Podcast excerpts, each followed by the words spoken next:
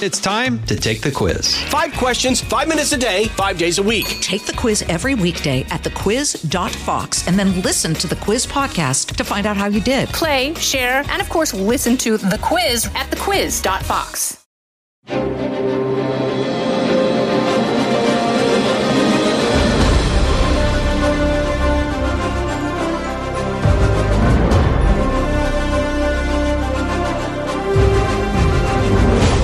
News Podcast presents Bret Baier's All Star Panel. America's got to be in the lead if you want to deal with these threats. We're going to lead. The mourning is over, the Shiva is done.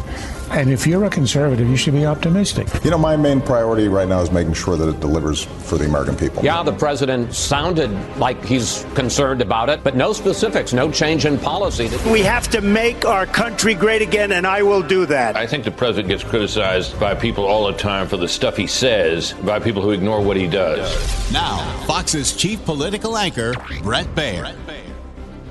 As President Joe Biden nears the end of his first 100 days in office, a Fox News poll finds 54% majority approve of his job performance. While most respondents agree concerns about coronavirus are at a record low, there are still concerns about the administration's handling of the economy, border security, and immigration. This before the president, for the first time, addresses a joint session of Congress on Wednesday.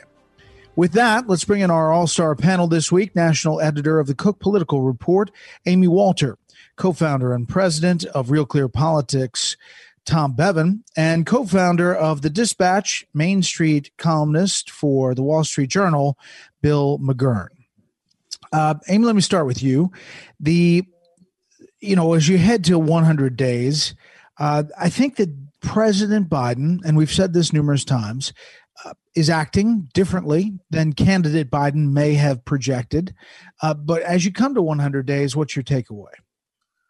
Yeah, candidate Biden looking at pretty good numbers here. I mean, the average of all the different polls that have been out puts him right around 54% job approval rating, which, as we know, is a, is a better place than certainly um, Donald Trump was sitting at this point in his presidency. But it's not as strong as previous presidents. And I think what we're learning, at least at this moment in time, or for at least for the last, let's say, eight years, that the the idea of a honeymoon, you know, where a first term president kind of gets the benefit of the doubt from the other side, at least for the first hundred days or three, you know, a little over three months. Those days are gone. I, I went back and I looked, you know, you think about the, the 2000 election. Remember how crazy that one seemed that we would never recover from um, all of the the drama and drawn out um, uh, you know hanging chads etc from that election. And yet at this point in in his first ter- term george w. Bush had a 62 percent job approval rating. So so getting even more support um, than joe biden is uh, at this point tells us that we have a something we've already known but our partisanship is pretty well hardened and um, being on the positive side of 50% is always a great place to be. But a president being able to hit those high marks like Obama or George W. Bush did, uh, or Ronald Reagan did in their first few months in office, those seem un, uh, unapproachable in this era. But as the president gets ready for this joint address, Tom, um, you have this pitch for an infrastructure plan uh, a spending plan, really, in two parts, maybe. Uh, that it seems like this one is going to hit a bipartisan wall. Um, that it's not going to be as easy as the first co- uh, COVID stimulus. I think that's right. And the first COVID stimulus was no great shakes either. I mean, not a single Republican voted for it. Um, and they, you know, the Democrats had to use budget reconciliation to jam it through the Senate. So, um, look, yeah. So I think it's only going to get harder for him.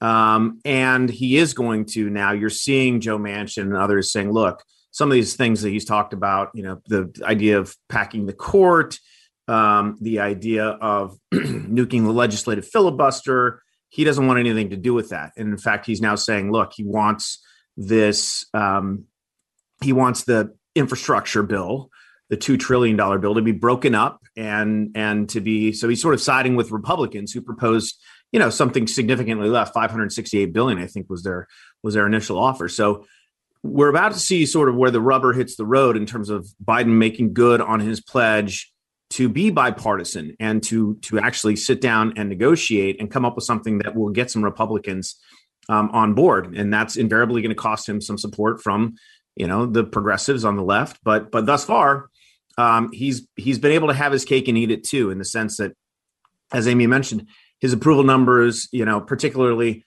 on the economy, are very good. Uh, on his handle of the coronavirus, are, are very good.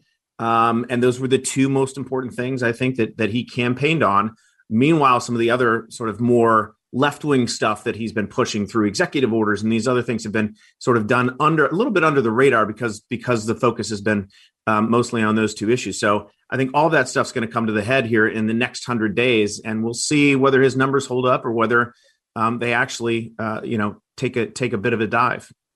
Bill, it's a much different administration than the last. Uh, we don't hear from the president every day. We don't hear his thoughts about what's happening in his mind on Twitter every hour. Uh, and in that case, he's managed to lead um, in a pretty partisan way, policy wise, but maybe not a partisan way in how he presents it. Yeah, I was going to say, I thought you were going to the campaign. It's very similar in the campaign, you know, where he was basically at home in his basement and, and I think wisely um, kept out of the fray if he didn't need to be there. And now he's, you know, he's hardly has he had just one press conference. He, I mean, he's not that available to the press, and he's getting pretty softball questions. And if I were president, I'd continue to do exactly what he does, so long as I'm not pressed on this. The the one caveat I would say, and also with his ratings, is right now we're kind of in the dream phase where you know the the corona vaccines are going well coronavirus vaccines are going well um, I mean, that is something he can take some credit for. And uh, there's not as much urgency. He's got the one COVID relief bill through. Um, he's got his plans for infrastructure and so forth. But right now, they're kind of pie in the sky. You know, there's not a lot of detail about how you're going to do this. You know, change pipeline workers into um, uh, those jobs into good green union um, middle class jobs. I mean, there's not a lot of specifics about that. And it hasn't worked out all that well before when people have tried it. So I, I don't think the test is going to come until actually the policies start to be implemented and people see the costs. Yeah, Amy, what does he need to say um, this week, and what what do you think he will say on this speech? Well, I do think that, as everybody has outlined, you know, the leaning into what he needs to say is leaning into the things that are working right? The number of vaccines, the economy coming back, people feeling more optimistic, you know, delivering on this 100 day vaccine um, pledge. And and to to also talk about this need for bipartisanship but as we know bret this is this term bipartisanship has been sort of um, shall we say reimagined um, for the, the, the Biden administration that bipartisanship doesn't mean getting Republicans to sign on to your legislation. It means legislation that is broadly popular. And they can point to all kinds of polling out there showing that if you ask the question about even the new infrastructure bill, it's broadly popular. And it's just Republicans who say they don't like it. Uh, it's just Republicans in the in the House and the Senate who say they don't like it. And so his pitch then is going to be directly to the American public, basically saying, look, you know what you like. We can deliver that for you. It may come in a different form. In other words, don't judge us on whether we get 60 votes to pass something. Judge us on how successful we are in making your lives better and getting the things you say you wanted accomplished. The other person he's going to have to be talking to, though, more so than Republicans, of course, are the couple of Democrats who will be potentially sitting there in front of him, like Joe Manchin from West Virginia, who has remained somewhat cool to the idea of doing a reconciliation and all Democratic um, uh, uh, support for having all Democratic support for uh, an infrastructure bill. He'd like to see at least some Republicans come along for the ride. So, making the case as much to some of his fellow Democrats as he is trying to make to quote unquote reach across the aisle to Republicans. Yeah.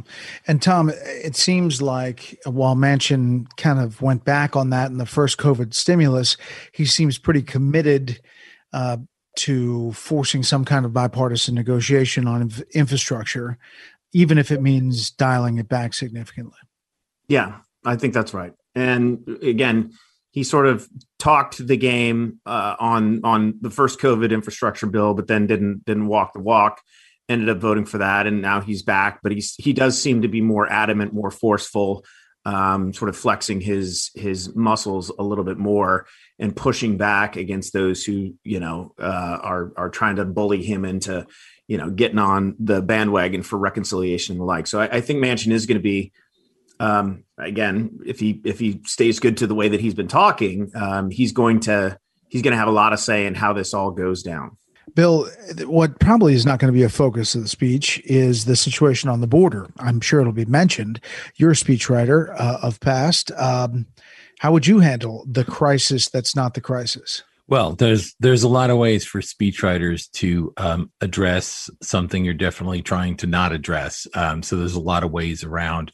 He might stick with generalities, but it's it's awkward because you know only a month or so ago he sort of told us Kamala Harris was going to lead an effort. Then it was redefined. She's going to just focus on root causes. So, in addition to not calling it a crisis or something, it's not clear who's in charge and what the policies are. So, I I think he's going to largely steer clear or talk about. Um, uh, you know, we're going to have a humane policy at the border and work it out. Something very, very general. I, I can't see him getting specific on that because it's not a winner for him um, and I and it has the potential for being a big loser for him. Yeah, Amy. There's when you look at those polls, uh, it's pretty much on the positive side, except for immigration, which is upside yeah. down. It's upside down, and he's. It's not only that. You know, he's obviously losing Republicans. Independents are very sour on it, and even Democrats are pretty um, pessimistic about this. And so it's not clear if those are Democrats who feel like he should be doing more, um, and uh, he's not going quick.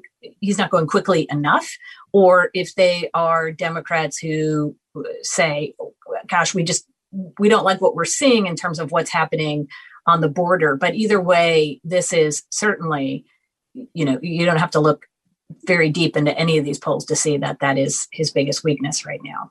But I mean, the Kamala Harris thing is really interesting. I mean, eh, you know, the rollout and ha- having her be in charge, but then she says he wants her to do what he did and deal with the Northern Triangle countries.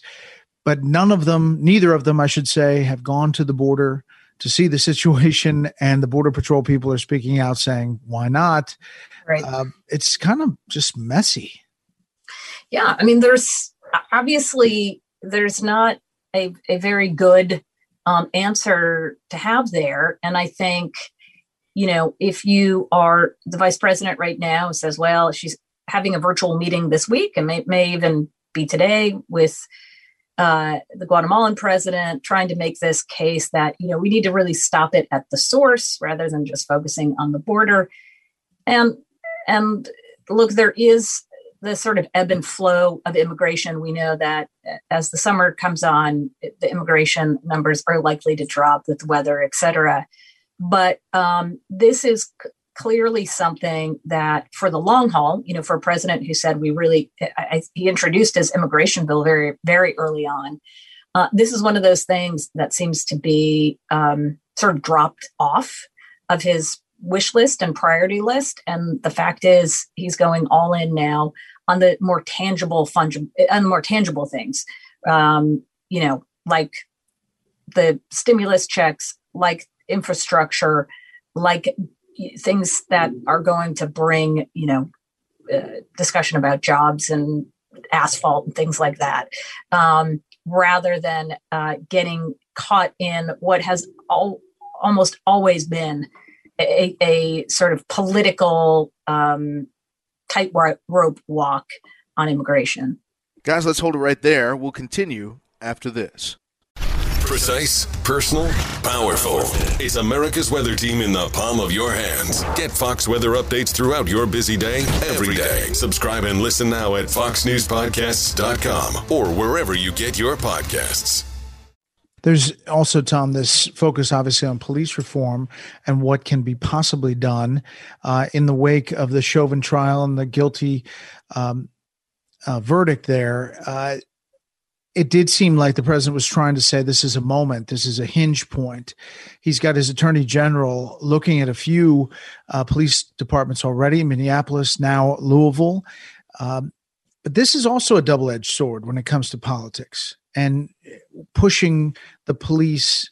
Um, I mean, explain how that plays politically. Well, can I can I just go back to immigration for one yeah, second yeah. because I, I I do think it is there is no no greater example of of the media's treatment of this issue and this administration versus a past administration. I mean, can you imagine? You we saw the outrage, kids in cages when when it was Trump and and the media. It would be a nonstop feeding frenzy every single day. Jen Psaki would be getting, you know, if she worked for Donald Trump, she'd be getting 50 questions at every briefing about what they were going to do about it, what an outrage it was, um, and the media has not done that, and and Democrats have largely been silent and been willing to overlook it or glide past it or whatever. I think you know police reform is another good example. I mean, you know, Tim Scott had a bill that, and he offered them whatever they wanted, all the amendments they wanted. They could have had police reform last year, could have had it if they really wanted, it, but they did not want it, and they used the filibuster, ironically enough uh, to to you know basically kill it uh, because they didn't want to give that kind of win to the Republican Party and to Trump during election year, and and now they've come back with their own version uh, of police reform, and so. Um, and now suggest that now it's an urgent need and, and has to be passed, and Republicans are are the you know bad folks for for not you know jumping on board uh, for whatever they've proposed. So, I look, I do think it is um, it is a dicey issue politically. Um, I think by and large, the public agrees with the need for police reform. And I think there's some bipartisan buy in to the need for police reform. What form that takes, I think the devil is really in the details there. Um, you know, nobody wants to see the police using excessive force or deadly force when it's not called for. At the same time, people don't want to see the police uh, you know, so afraid to get out of their cars that they're not even policing, and crime goes up, and and you know, police forces around the country are being defunded. Um, that is a that is a bad outcome for for an awful lot of folks, including the folks who who most need the uh, you know the protection from the police. And so, it is a it's a it's a really complex issue, and and it does cut a bunch of different ways politically. Um, and I think the Democrats, I mean, they're their biggest uh, risk is is sort of overplaying their hand on this. Um, and again, it would be great to see something that you know if both parties could come together and agree on some some basic principles um, to get something passed. But it, it, doesn't seem like that's where this is headed. It seems like you know Democrats are saying, look, the, you know, it's it's my way or the highway. Um, and unless and until that attitude changes, I'm I'm not sure what'll get done. Bill, a majority of voters in our latest polls um, are against, oppose reducing funding for police departments, moving funds to other areas. About 64, 62% uh, say that. And so, you know, these efforts in the wake of this trial take on a different political hue.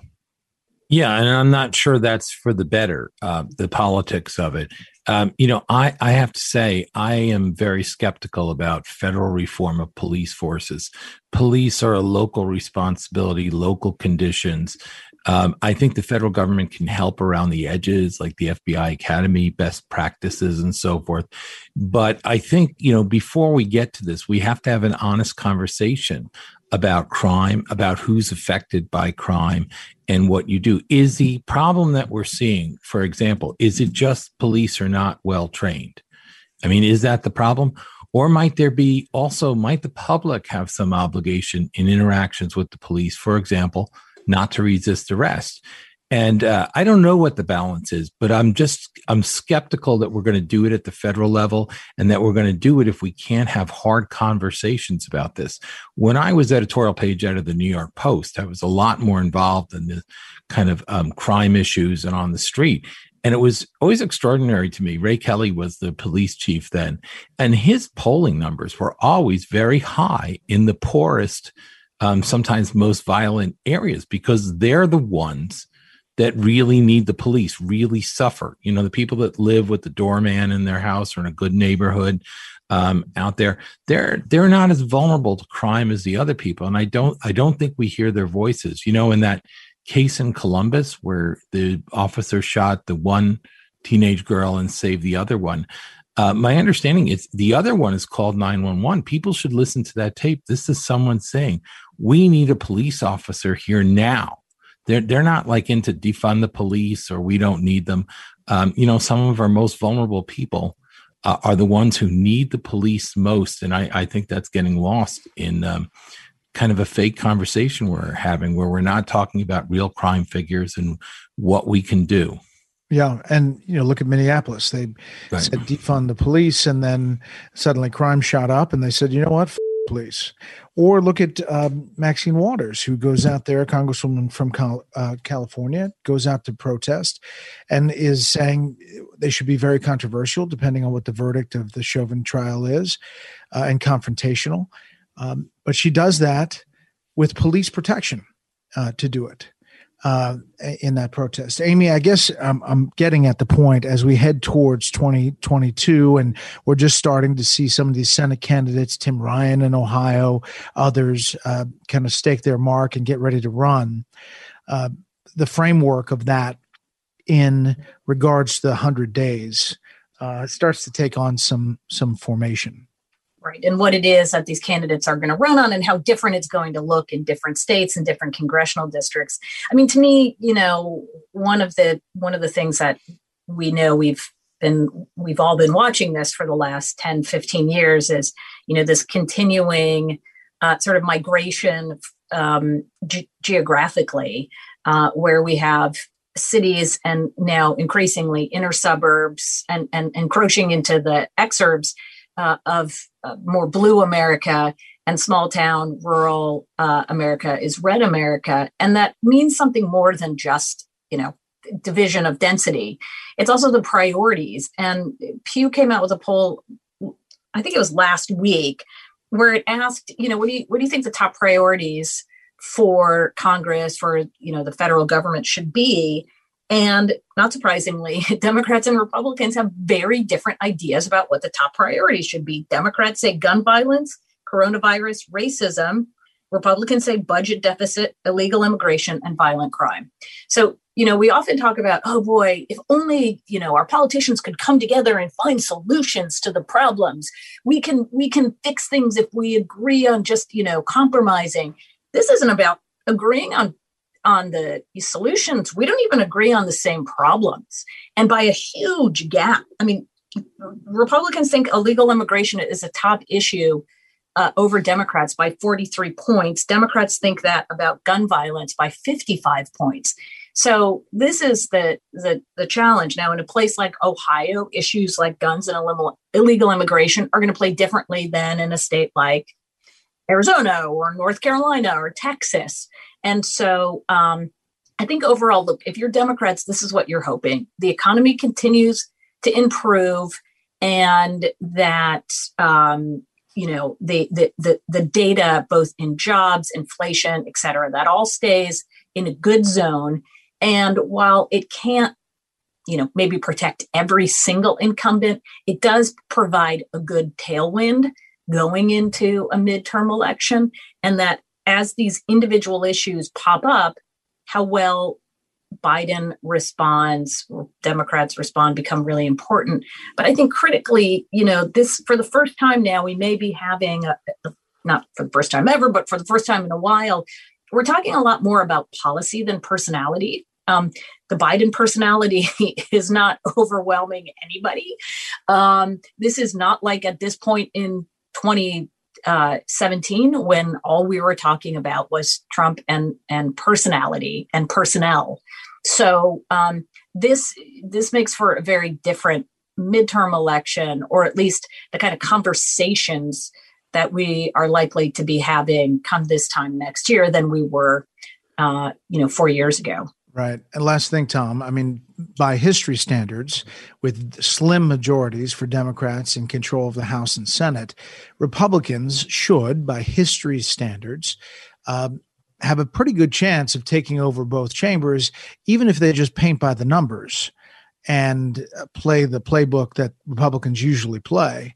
Um, but to Amy's point, the economy and how the Biden administration deals with things will factor in greatly. Totally agree. And, you know, this was one of the things that people were saying, including myself prior to the election, that it might might not have been a bad thing for Joe Biden if Republicans had held on to those seats in Georgia, uh, because then he'd have something to run against. Democrats would have something to run against.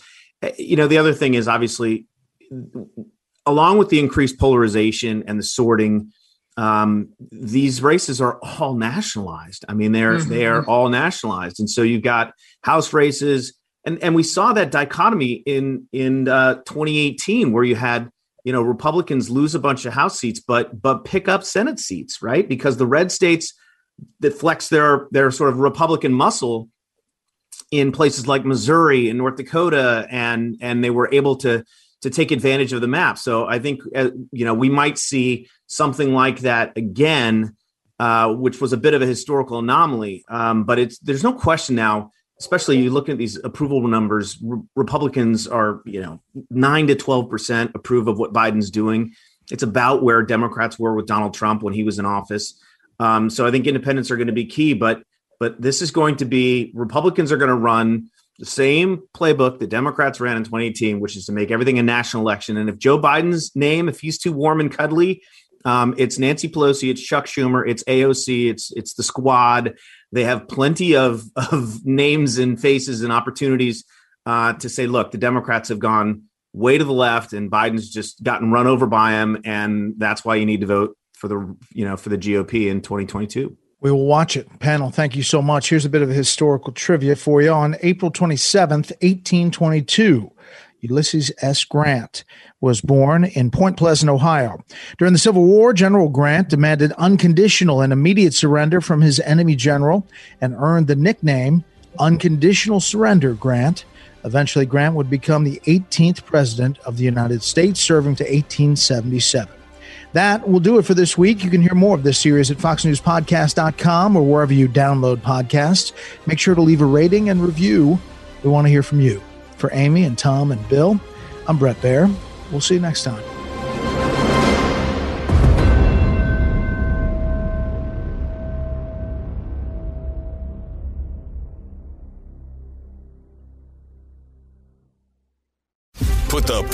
Over 100 meteorologists and the worldwide resources of Fox in your hands with the Fox Weather Podcast. Precise, personal, powerful. Subscribe and listen now at foxnewspodcasts.com or wherever you get your podcasts.